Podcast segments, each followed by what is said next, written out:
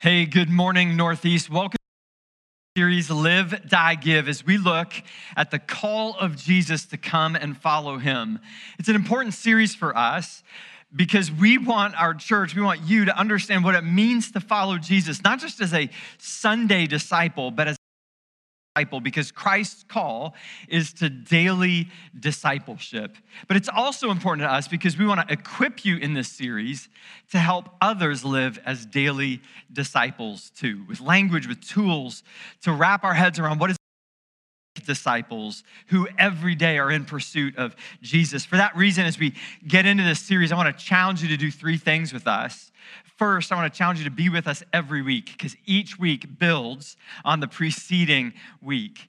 And together to give us a good, solid grid of what it means to follow Him.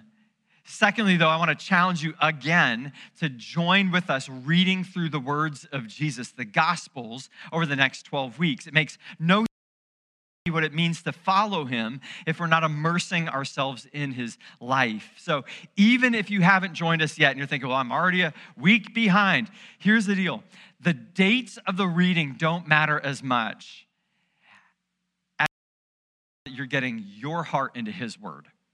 If you don't keep up, fine. Just get back on the horse and keep pursuing Jesus. And if you're at a different pace, a slower pace, even a faster pace, great it's more important to in the scriptures than you're following our plan for it, okay? Third thing is, let's do this as a group. If you're not in a group at Northeast, now's a great time to reach out and ask about that. I know it's a weird season, maybe. Maybe your group's meeting via Zoom right now. Fine. We just want you having these discussions as a group because each and every week in this series, we're writing a discussion guide along with the series because we want you to unpack it further together with those that you're walking out life with.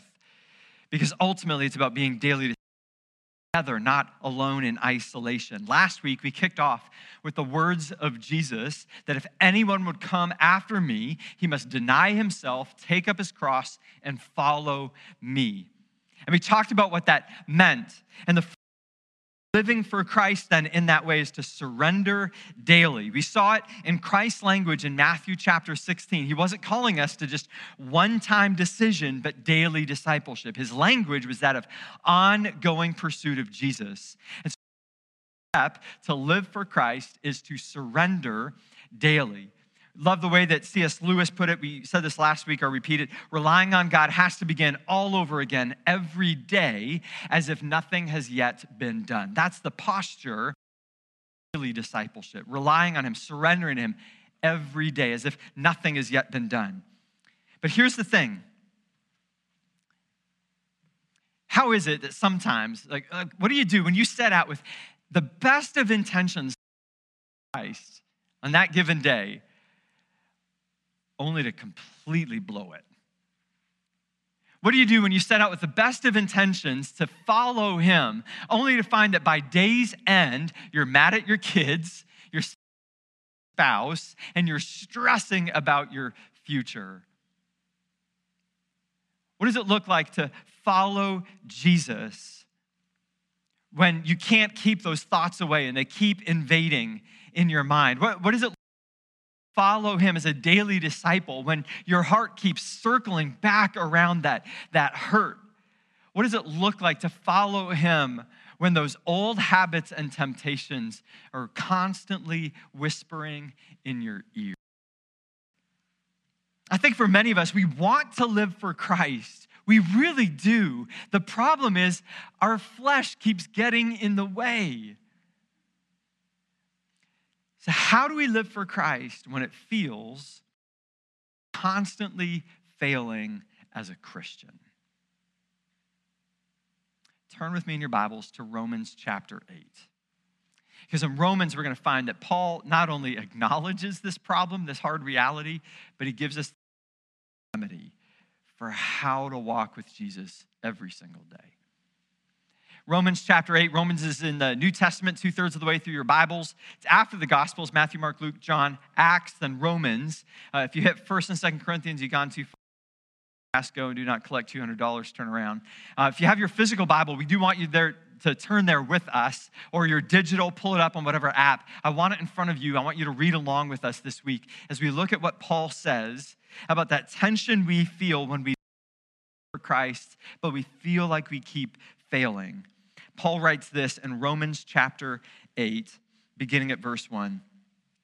There is therefore now no condemnation for those who are in Christ Jesus. For the law that you free in Christ Jesus from the law of sin and death. For God has done what the law, weakened by the flesh, could not do. By sending his own Son in the likeness of sinful flesh, and for sin, he condemned sin in the flesh. In order that the righteous requirement of the law might be fulfilled in us who walk not according to the flesh, but according to the Spirit. For those who live according to the flesh set their minds on the things. To live according to the Spirit set their minds on the things of the Spirit. For to set the mind on the flesh is death, but to set the mind on the Spirit is life and peace. For the mind that is set on the flesh is hostile to God. It does not submit to God's law. Indeed, it cannot. Those the flesh cannot please God. You, however, are not in the flesh, but in the Spirit, if in fact the Spirit of God dwells in you. Anyone who does not have the Spirit of Christ does not belong to him, but if Christ is in you, meaning you place your faith in you, although the body is dead because of sin, the Spirit is life because of righteousness. And if the Spirit of him who raised Jesus from the dead dwells in you, he who raised Jesus Christ from the dead will also give life to your mortal bodies through his dwells in you. So then, brothers, we are not debtors. We are debtors not to the flesh to live according to the flesh. For if you live according to the flesh, you will die. But if by the Spirit you put to death the deeds of the body, you will live. For all Spirit of God are sons of God. Now just stop there at the end of 14. Paul's been writing to this church, the church in Rome, and he wants to help them understand that we are saved not by what we do, but by what God has done for us. Our works. But Paul then directs that we are saved by grace alone, God's grace, kindness to us alone, through faith alone, in Jesus Christ alone. To understand, God is not waiting for you. He's not waiting for you to fix you so that he can love you and save you. He knows you are incapable of that. So he sent his son for you, that his son would do for you what you cannot do for yourself. We are saved by God's grace alone, through faith alone, in Jesus Christ alone. And so if you're trying alone, you're probably failing and feeling very much alone. And Paul writes this to help them understand salvation, but not just understand salvation. He wants to help them understand what it looks like to live into their salvation and live in the power single day. And just prior to this, Paul acknowledges this very thing, this very dilemma that we were, uh, were talking about a moment ago. Paul says in chapter 7 that he has a desire to live for Christ, yet he doesn't. He falls short. Listen to the words verses 18 and 19. I have the desire to do what is right, but not the ability to carry it out. For I do not do the good I want, but the evil I do not want is what I keep on doing. Paul says in chapter 7, I want to do good. I have the desire there, but I keep going back to what I know I shouldn't do. And the thing I shouldn't do, I do. And the thing I, I know I should do, I don't do. Paul's dealing with this dilemma. What's the answer to the dilemma? That leads to chapter 8. There is, therefore, now no condemnation for those who are in Christ. Last week we talked about what it means to be justified. Justification meaning that when you place your faith in Jesus, God makes you right before Him. You're justified. It's a, a legal declares you not guilty.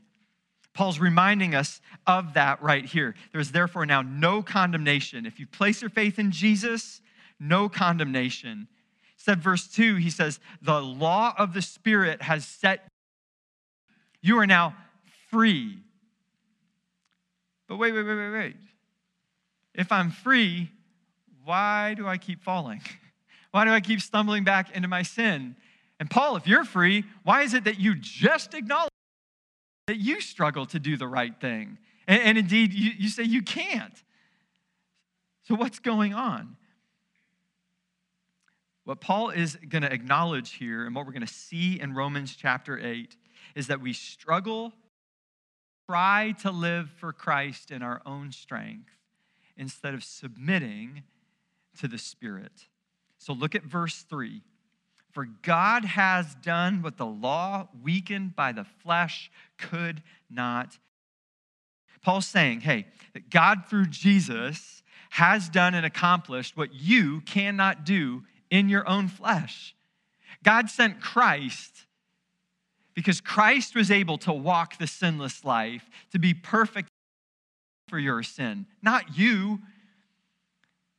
God has done what you could not do. And he's done this, now look at verse 4, in order that the righteous requirement of the law might be fulfilled in us, who walk not according, to the Spirit.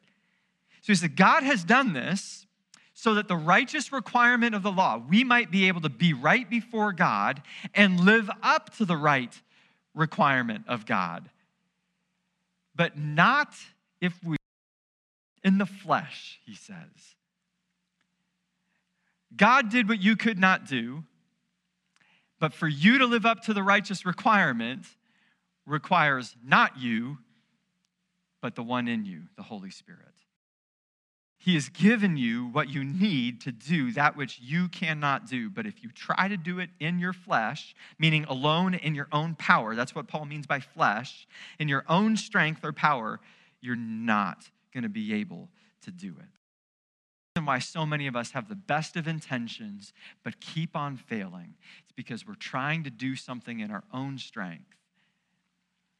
When God openly acknowledges it was never designed that way, you need my strength to do it live right before God is not by walking in the flesh. The only way you can live for Christ, to use our nomenclature, every day as a daily disciple is if you stop trying in your own strength and you instead submit to His. See, here's the problem.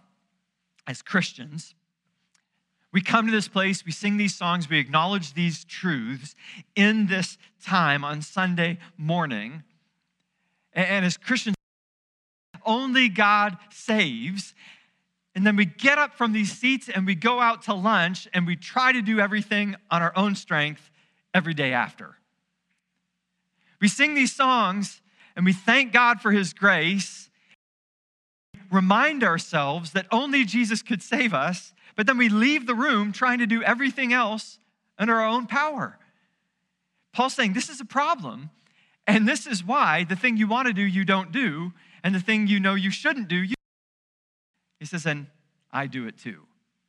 Not to turn that into a Dr. Seuss rhyme, but.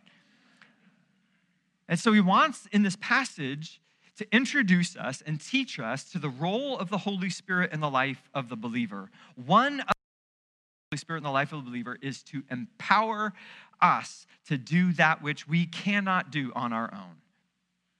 You're not to walk in the flesh, he says. You've been given a new spirit, and the Holy Spirit, the role of the Holy Spirit is to empower you to do what you. So stop trying to do it on your own and start trusting and submitting to the power of the Holy Spirit. The role of the Holy Spirit in the life of follower of Jesus is to empower us to do that which we cannot do ourselves. Think about it this way Imagine that you were your eyeballs in debt I mean, just loaded with debt. In fact, who here is just absolutely up to your eyeballs in debt? I'm kidding. Do not acknowledge that. That would be embarrassing. But imagine that you were just up to your eyeballs in debt, And imagine now that the credit card holder, the, the mortgagee, whoever it is that holds all that, calls you and says, Hey, we realize that you are trapped, that it is suffocating. And so here's the thing we are going to forgive I mean, how would that feel? What would you do? The wake of that you would get that phone call, you would be ecstatic. The minute you hung up that phone, you would probably turn to your spouse, your significant other, you turn to your family, and be like, "Let's go out for steak," right? And problem. Right? The bank calls you and they forgive everything, but the problem is not just that you're in debt. The problem is the habits that led you to get there in the first place. And though your credit card company could forgive you, the problem is your habits that keep taking you right back to that spot of ordering things in the heat of the moment. The fact that you struggle, and when you struggle, you go shopping. The fact that you can't delete the Amazon app, and so things keep showing up at your door. And it's so easy to do. So now listen to what Paul is saying in Romans chapter 8. When he speaks about God, he says things about us. First, God knows that you're in debt and you can't do a thing about it. God knows that you need forgiveness and not something that you can offer, something that only He can do to, to pay the debt against you. But God doesn't just forgive you and then leave you, because God knows a second thing about us. He knows that with forgiveness, great, we will keep going back to our flesh. And so God doesn't just forgive us, He implants in us His Spirit to begin that work of sanctifying us and transforming us We gain a new life and a new habits, and we learn a new way to live to the glory of God. He doesn't just forgive the debt, He teaches us a new way to live debt free. Makes sense? All the Dave Ramsey fans are like, this is a great analogy, right? But Paul said it first. And we need this work inside of us because without this work inside of us, Paul says we will continue to live in the flesh, fall back then into fleshly things. But this does involve a commitment on our part. It involves a, a daily decision. I would call this a daily posture then. So reread with me verses 5 through 8, Romans through 8. For those who live according to the flesh set their minds on the things of the flesh. For those who live according to the Spirit set their minds on the things of the Spirit. For, the, for to set the mind on the flesh is death, but to set the mind on the Spirit and peace. For the mind that is set on the flesh is hostile to God, for it does not submit to God's law. Indeed, it cannot. Those who are in the flesh cannot please God. Striking language from Paul. What he according to the flesh, they set their minds on the flesh. They fix their minds on it. And when you do that, you get what the flesh offers death. Instead, he's calling us to set our minds on the Spirit. Minds on the Spirit, we get what the Spirit offers, which is life and peace. That phrase, set the mind, you see it repeated in this refrain multiple times in those few verses we read. Set their mind, set their mind, set the mind, set the mind. It's really word, one word. And it really means to put your mind to something with tenacity, with, with uh, this, this kind of determination. We, we use this in our culture a lot, right? We refer to people like, man, when he sets his mind to something, he gets after it. Done. Look out for that guy. Look out for that girl, because when they set their mind to something, they're going to do it. You're not going to talk them out of it. We use this to talk about our kids, right? There's the one kid that has no ambition, the other one that's like, man, when he sets his mind to something, he's going to do it, even if it's wrong.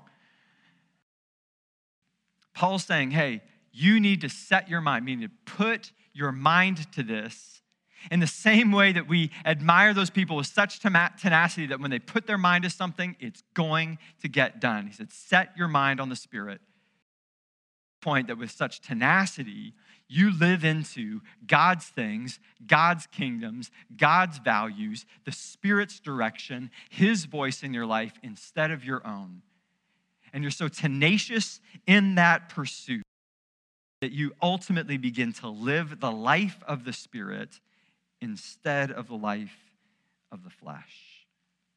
What does this mean? It means that you cannot live for Christ unless you set your mind every day and every moment of the day to walk in the Spirit. Like, I need your Spirit in this. I'm, I'm heading into this conversation, Lord. This person frustrates me so much, and I will speak with frustration if my mind is set in the flesh. But God, I will speak like Jesus with grace. Truth will come out if I've set my mind on the Spirit. And Lord, I need you to interrupt me. I need you and your spirit to interrupt what may come out of my flesh. So I'm submitting to you. Moment by moment, day by day, every scenario, we are submitting to Him. This is why we're challenging you to join us in the reading plan. Because if we want Christ's direction in our life, we have to sub- submit ourselves to it. We've got to submerge ourselves in His Word, let it marinate in our lives In the midst of that, be saying to the Lord, Lord, help me live this out so that I don't live my own way in my own direction. See, because here's the thing without God's help, I'm not going to honor God.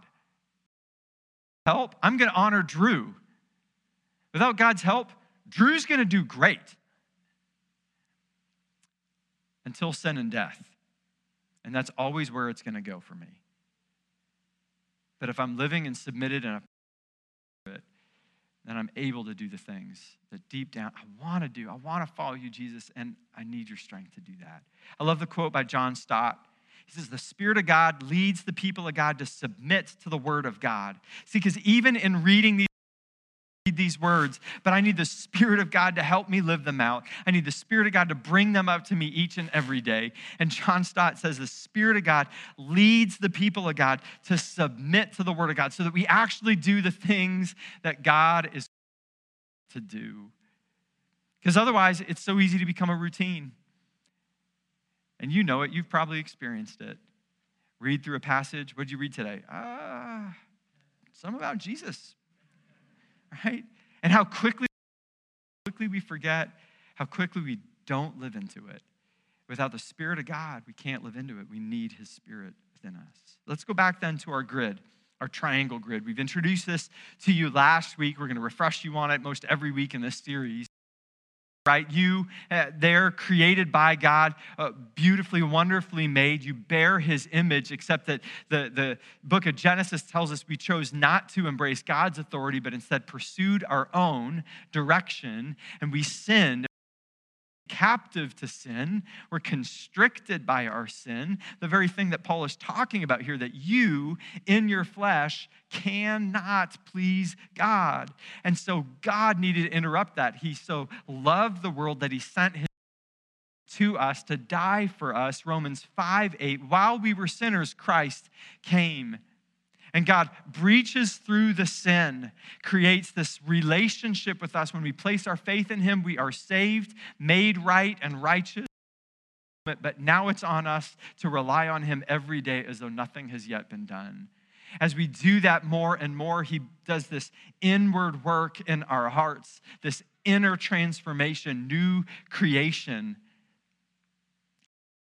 is designed to work out of us, right? Into our relationships, our neighborhoods, our workplaces, our world. He invites us to be ambassadors on His behalf.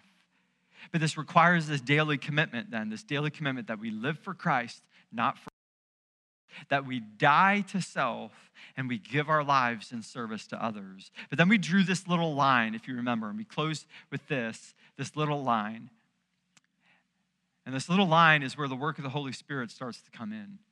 Because we need the Spirit to awaken us so we even know we need Jesus. But all the more, without the Spirit of Christ, we can't do anything below that. Like, we can't do anything. We can't even live for Christ without Him, really. But, but it'd be impossible to self and stop failing. And it's certainly impossible to give your life in service to others, especially those you struggle with. And so we surrender daily, but we also have to submit to the Spirit. Why? For Christ, we must live from Christ. Paul's saying we must live from the power that has been given to us. And if we don't do that daily, we will so quickly, so quickly revert to our own will, our own desires. It's through his power we're able to live for Christ, die to self, give our lives in service to others. I love the way that the psalmist put it in Psalm 143, verses 9 and 10. Deliver me from my enemies, O Lord. I have fled to you for refuge. Teach me to do your will, for you are my God. Let your good spirit lead me on level ground. I love the picture of this relationship and this submission to the Spirit that Paul talks about in the New Testament. The psalmist is wrestling, there's crisis, there's enemies, and it's this crushing weight on him. And he's praying and he's God, but he's also inviting him to do the work because he knows he cannot do it himself. So teach me to do your will. Like, God, I, I can read it, but if your spirit isn't teaching me, I'm never gonna do it. And, to lead me on level ground. Because when my spirit takes over, I go right off that level ground, down off the cliff, in a heartbeat, into the cliff of sin and shame and guilt. And God, if you don't lead me and I'm not submitted to your spirit at all, it will be rocky. And my life is a testament of that for sure. I imagine you could probably testify to that too. So, what does God do? He gives us the Spirit so that we can pursue every single day, but we have to lean into it, submit to it. Paul says in Romans 8, verse 11, if the spirit of him who raised Jesus from the dead dwells in you, then he who raised Jesus from the dead life to your mortal bodies. So what Paul's doing here is saying, hey, if you feel like this is impossible, like it's impossible, I'm never going to go over this hang up, I'm never to get better, I'm always to just be this basket case who is falling short of what Jesus has called me to do saying, no, take courage because the spirit that raised Christ from the dead, from the grave, is in you. And if that spirit has the power to raise him, it most certainly has the power to transform you. So leaning in. God is not going to leave you as you are, it's not his desire. He desires to draw you day by day closer to him and transform you but God calls us daily, submit daily, surrender to this work. That's why in verse 13 he says, If you live according to the Spirit, you will die. But if by the Spirit you put to death the deeds of the flesh, you'll live. This is the tension in the text that it's God's work, but he calls us to be a part of it. It's God's gift of the Spirit, but he calls us with that Spirit that we need to put to death these things in our bodies. We're going to spend several weeks more talking about what does it look like to die to self. These things in your life. We're going to get there. But just understand, we can't understand how to do that unless we understand and know the power that's given to us so that we can even begin to try. Available to us. That's why he goes on and finishes saying in verse 26 that the Spirit helps us in our weakness. We don't even know what to pray. Our prayers are a hot mess before Jesus. We don't know what to pray. We mess up the words. We're embarrassed because we feel like such a weak little Christian. And God says, That's all right. I know. That's why I gave you my spirit, and my spirit is there to help you in your weakness. Just submit to Him. Put your mind putting your mind on your flesh. That means to live for Christ. If step one is to surrender daily, and Paul would say step two is to submit to the Spirit.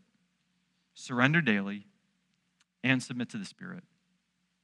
Because without the in you, you will continue to do your own work in your own way by your own desires. We must submit to the Spirit every day. What does this look like for us? Let me just paint a, a short and practical picture. A picture literally from my life this weekend. Reality is this week I felt really good. Uh, I pursued God well, tons of ministry, a very busy week, and I just felt like, man, I had God had called me to. I'd stayed on the straight and narrow. I had pursued Him in my private life, in my private times, and, and so I, I kind of came through the work week feeling really good. The only problem with that is that when you come through the work week about yourself, you have a tendency to take your foot off the gas on Saturday mornings. Woke up Saturday morning, and went to uh, an early ministry meeting, had breakfast, and because of that breakfast was focused on the Lord and having conversations with the Lord, it was really trying to get my mind there but then after breakfast, went home and just started to enjoy my Saturday, and the wheels started coming off. And My wife was asking for my help on things, and I was just not that helpful. I mean, the reality is that I started to get an attitude. In our house, we call it spicy. And all afternoon, I was just spicy. And I was helping her, but not with a great attitude. And I was snapping back at things, and I, and I was being reactive and defensive. Then my daughter wanted to play uh, uh, some board games with us in the afternoon, and the football game was on. It's playoff football. We only have a few more left, but she wants to play Candyland. And if you'd looked in from the window, you would have seen Candyland with her and thought, man, what a great father, except that my heart was so sideways about this Candyland. And I did it begrudgingly, and I wasn't happy, and I was short, and I was spicy. And the problem was what I had begun to do in the spirit, I had tried to finish in the flesh. And I'd started well, and then I'd closed off this little spiritual morning. And then because I'd closed off that spiritual stuff, I just went about my business relying on my own strength. And the fruit of that, Paul would say, was sin and death spicy Drew. And it's not good fruit.